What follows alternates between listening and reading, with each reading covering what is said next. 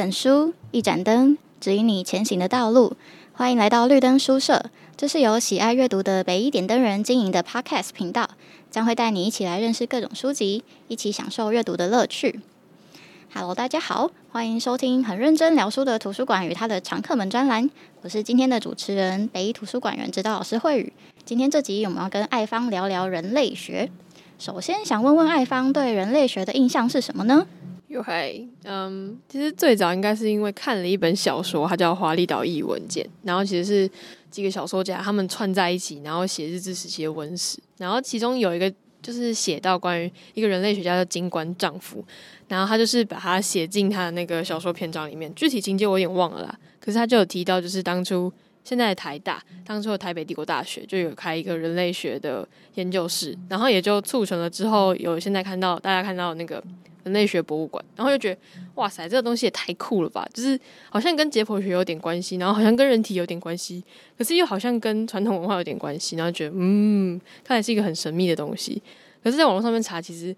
很少查得到相关的事物，就算有的话，就是蛮少量，然后也比较是少人在谈论的东西。可是对于我来说，我就觉得嗯，小众的东西我就是很喜欢，然后所以就再多深入看了一些东东，这样。好酷哦！那是小说吗？还是非小说类？是小说，是小说，就是一个人，他们很像非小说，他们超奇怪，就是会拿着一个主题，然后写写写之后，可能埋下一个谜团，然后叫下一个作家来继续写下去。哦。好酷哦！你是在什么情境下遇到这本书的啊？就是博客来乱逛啊。你会逛到这个书也是蛮，对，蛮蛮酷的。好哦，哎、欸，我自己对神人类学的印象感觉就没那么奇遇嘛。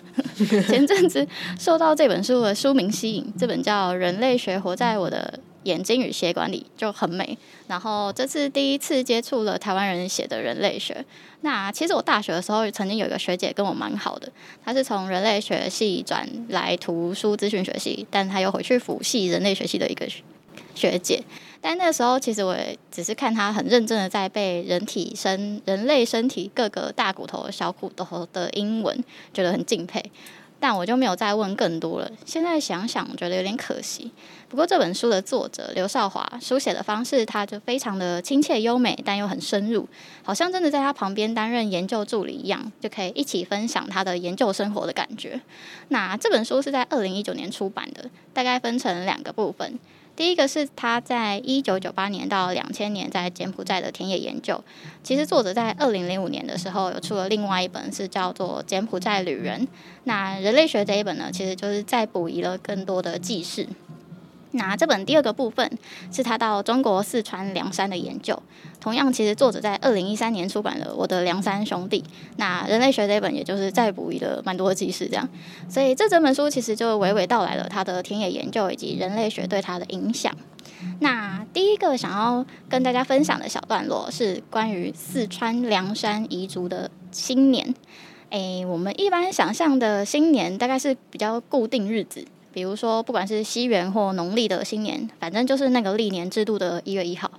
但作者说，彝族的新年叫做库斯，它是没有固定的时间的，而且每个村寨都村寨都不一样。从十月下旬到十二月下旬，嗯，凉山各地都可能有寨子在过库斯。那新年日子的选择呢，会是由彝族传统祭司叫做毕摩来看日子。配合每个寨子的情况，众人讨论后决定的。呃，那库斯的日期讨论过程是很有趣的，他会加入了政府的政令，而且会就更令人玩味。什么意思呢？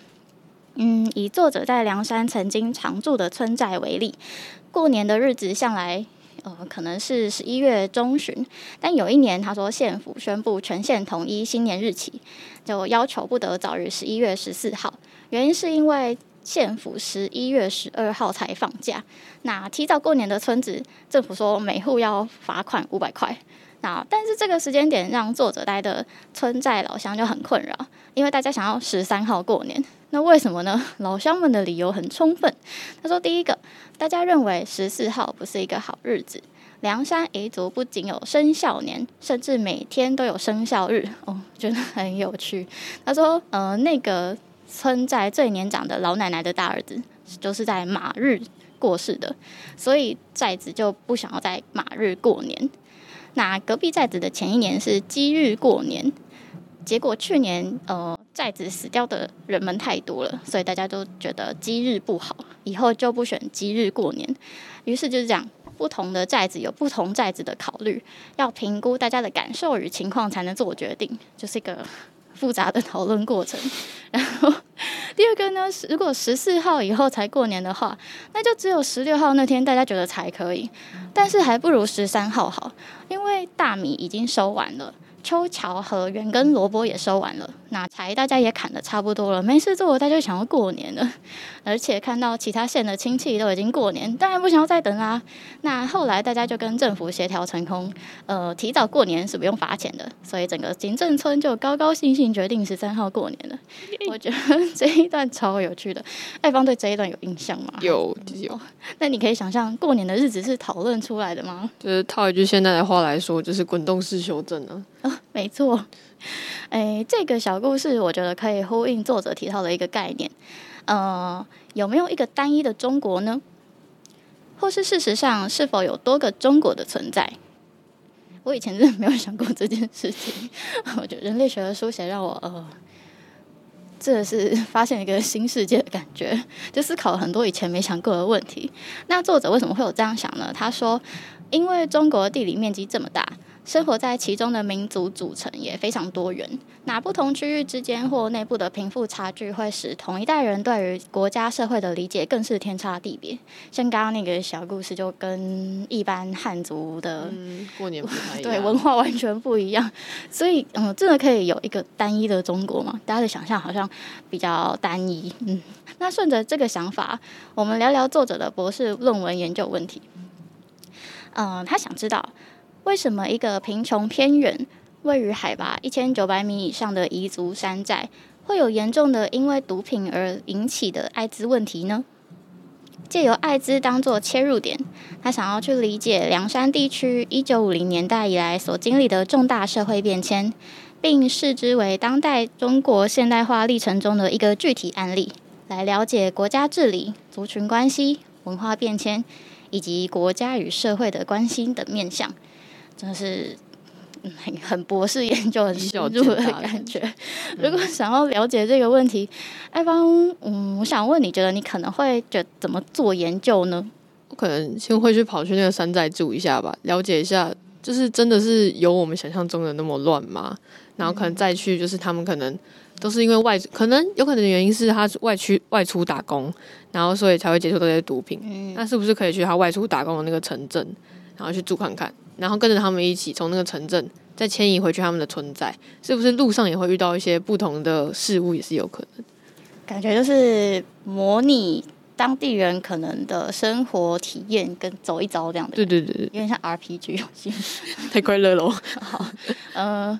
作者他在刚开始进入田野的时候，并没有立刻找吸毒或感染艾滋的研究对象，甚至没有一开始就锁定吸毒行为。那如果要这么做，他其实可以直接寻找管道，比如说到戒毒所、监狱或医院去做访谈，就会更直截了当。只是这样的研究就会无法提供重要的社会及文化脉络来回答作者的研究问题。于是他就投入了相当多的时间做一些对其他研究者来说，甚至在当地人眼里都是没有意义的事情，比如，呃，他在去一开始的前两三个月，每天做的事情大概就是在村子里面晃荡，在广袤的山间盆地和临近山路上走村串户，就去串门子。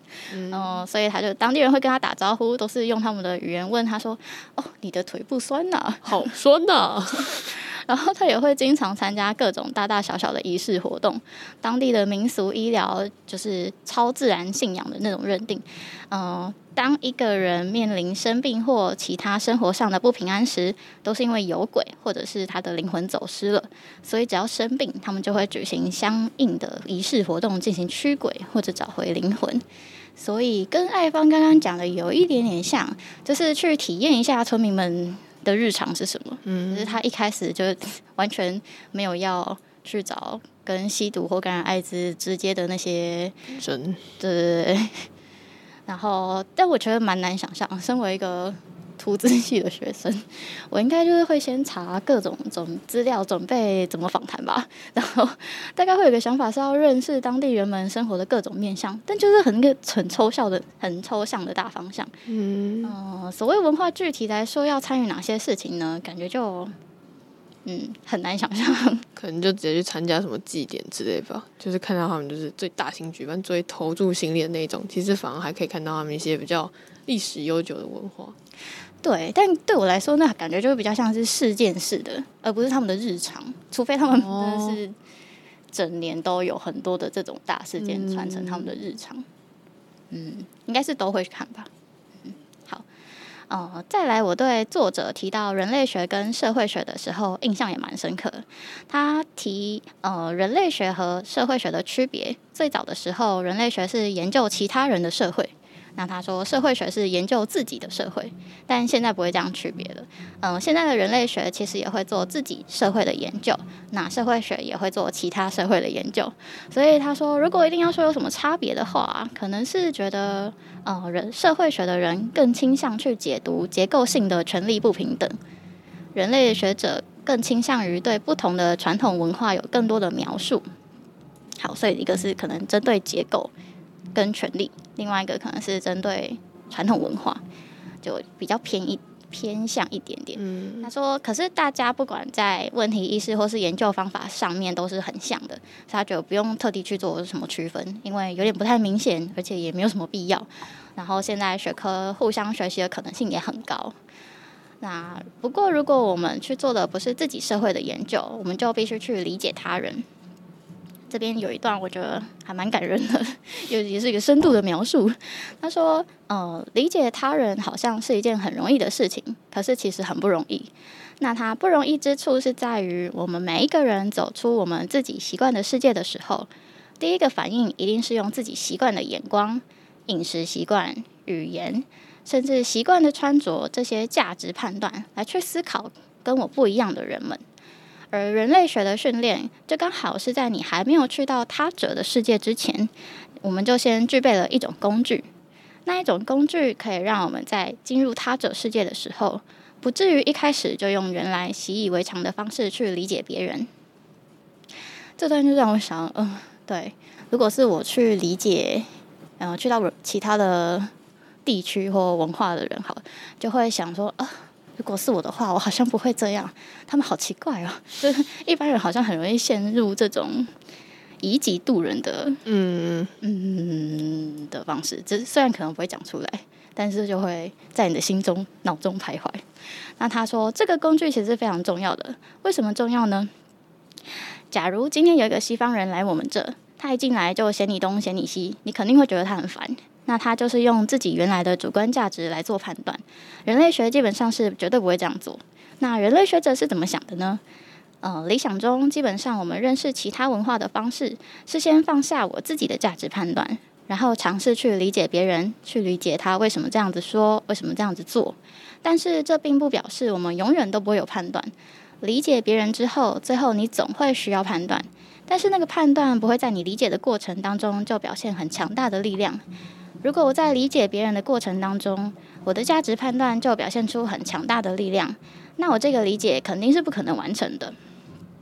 以呃作者他说他自己的经验来说，比如说他写的梁我的梁山兄弟，呃，他们不是主流社会中的族群，很多都是吸毒者，也有很多是感染者。呃，一般主流社会可能就会觉得说，这些人就是混出来的就不好，然后主流的概念就这样。嗯，那。呃，作者说，如果不是用人类学的方式，或是人类学的训练对他自己有一些根本性的影响的话，那我们就很有可能会在一开始接触这些人的时候，也就直接这样判断了。这样真的就其实很难做研究，你就带着一个先入为主的观念去看啊，你们这些坏小孩，嗯，很不 OK。好，他说，但是呃，作者就没有这样的判断嘛，因为他有受过人类学的训练，所以他尝试放下自己所处的社会价值去理解他们，所以才可能尝试从他们的角度去看到一些我觉得，嗯、他觉得主流社会价值看不到的一些判断。那我想问问艾芳，听到这样的人类学训练，你有什么样的联想吗？其实我还蛮喜欢这种方式的，就是，嗯、呃，如果我到一个新的地区，我会尝试性让自己先变成像是一个海绵，或者像一个管子这样。就是我会先让他们那边有的东西先进入到我的脑袋里面，嗯，然后之后就是可能累积到一种程度，它可能真的快满了，嗯、快溢出来的时候，那就是我可以开始思考的时候。哦，然后就变成说，就比如说，呃，我上诶、欸、上礼拜吧，我去了一个部落这样，然后那时候就看到说，哦，哇塞，他的记忆真的很多诶，就是很多很神圣的东西。然后再过一段时间之后，觉得嗯有点麻烦，我真的要这样做吗？就是他这样的，虽然他是传统习俗，应该被尊重，可是那么多繁文縟节的东西，现在还实用吗？可是我在沉淀之后再想想看，就觉得说。其实是有必要，只是因为我们现在没有被那么多规则束缚。可是他如果可以这样子遵从自己的文化的话，我觉得是很不错的。毕竟不同族群的人就是他有他们自己的习性，我们就是一样，同样不能以自己的方法去看待别人。那是可以是一个思考的过程，可是不见得会是最后的批判或是什么这样。嗯，其实不用到跨文化。我们的日常就有很多类似的情景，像是我跟我的原生家庭对各种事情就有很多不同的观点，因为不同世代的成长过程经历是完全不一样的，所以也不适合对彼此下主观的判断，用自己的先入为主的判断就会很难彼此理解。那我觉得老师跟学生之间也是，老师们彼此之间也是，朋友之间也是，伴侣之间其实也是，所以看到这边其实我蛮有感触的。如果没有理解在先，那后面也很难磨合出彼此舒服的沟通模式。呃，人类学另外一个对作者影响很重要的面向，是一个概念，叫做“永远处在边界上”。意思是你在观看一些事情的时候，好像同时又可以看到你自己在观看这件事情。呃，作者说，在人类学里面，我们会有一个角色。通常人类学的训练是这样：你花力气去跟别人交心，让你有机会认识别人，别人也可以认识你。所以我们的研究方法其实很笨，但是它也最有效。我们花很长的时间跟别人相处，然后跟别人相处的时候，我们尝试去变成好像他们的一份子。可是我心知肚明，我其实不是他们的一份子。我们就有点像是从一个外来者经过一个认识上的边界，然后跨越这个边界以后，变成当地人的一部分。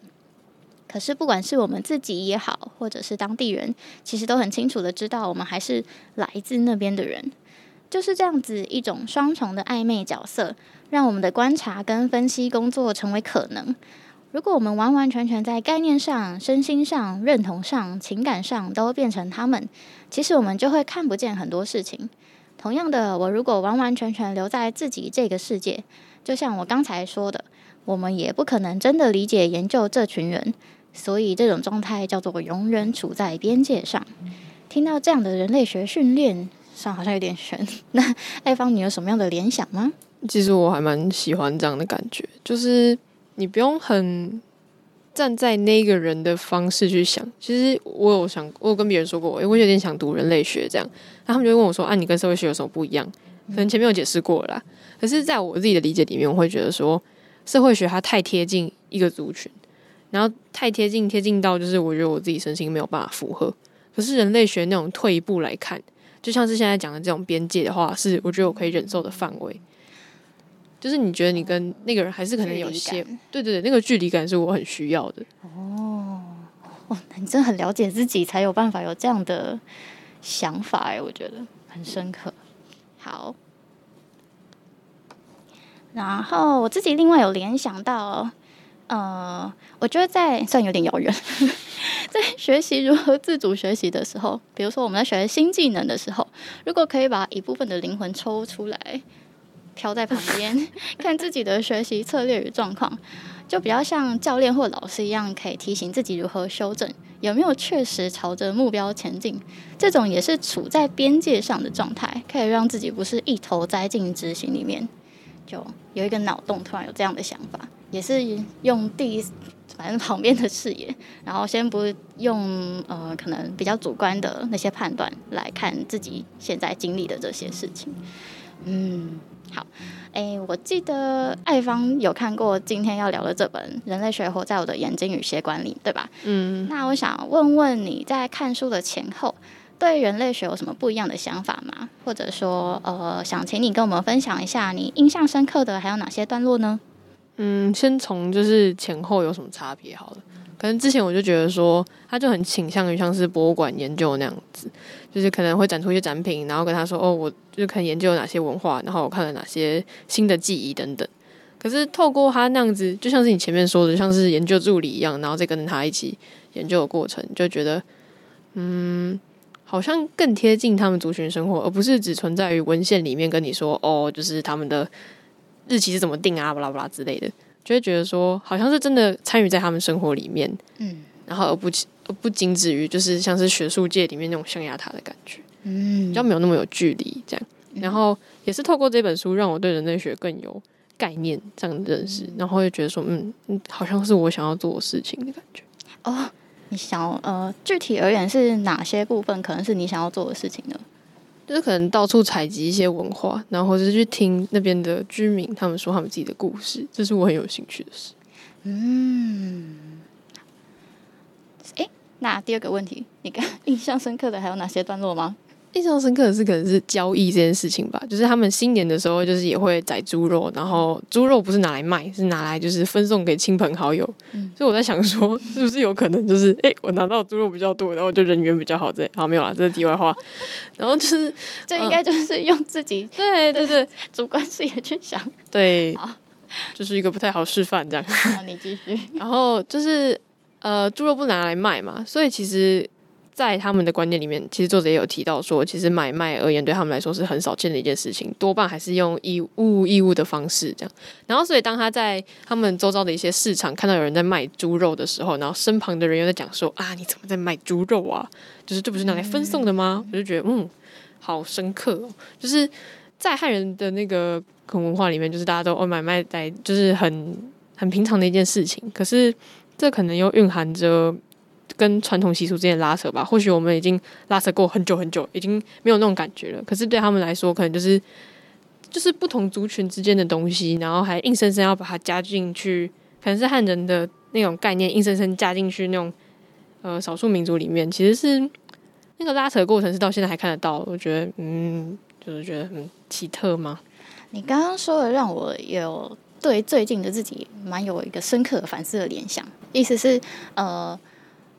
刚刚你说他们是以物易物为主嘛？他们会有点不太喜欢，因为你怎么会拿去卖？我觉得这是一个资本主义的洗脑下的主流价值观的感觉。对对对对。然后我自己其实还蛮抗拒资本主义带来的这一切的生活影响，我其实蛮不喜欢。但我就在就是看很多的书，然后去寻找说，所以有什么样的可能？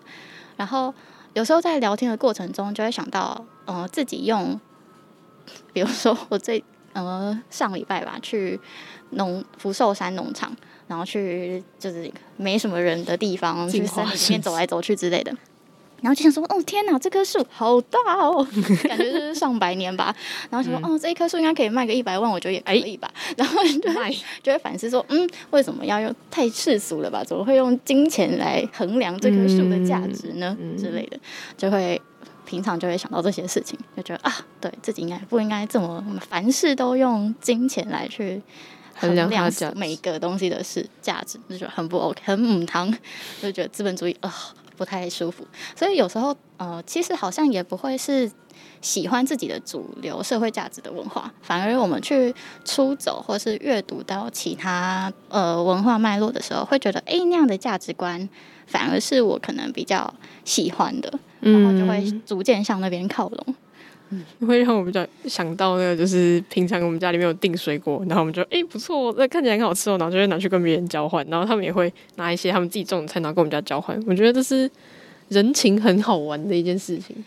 对，那我就想到，有些人会觉得这压力很大，就是哦，哦，我怎么办？我这里好像没有什么东西可以给你耶。那就跟你喜欢的朋友，就是可能就会有一种约定俗成感觉，就是啊、哦，我有什么好东西再给你，我不一定要就是定期要给你，那、嗯、只要那个心还在，我觉得都没差。对，那是一个很微妙的关系跟默契。对对对，好。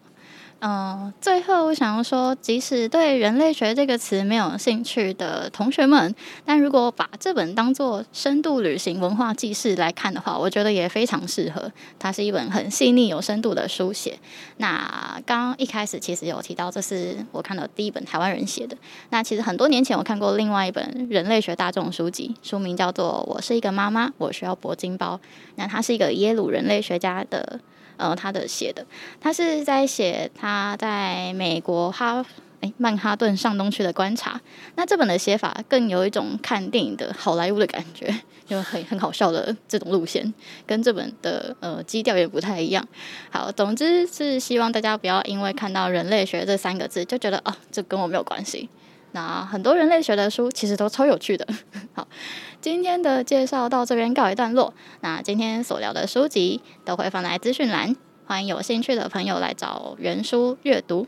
除此之外，也可以在 IG 搜寻北一点灯人，会有更多不同于 Podcast 的内容。那我们的频道也会有许多的主题供大家聆听，欢迎再度莅临。拜拜。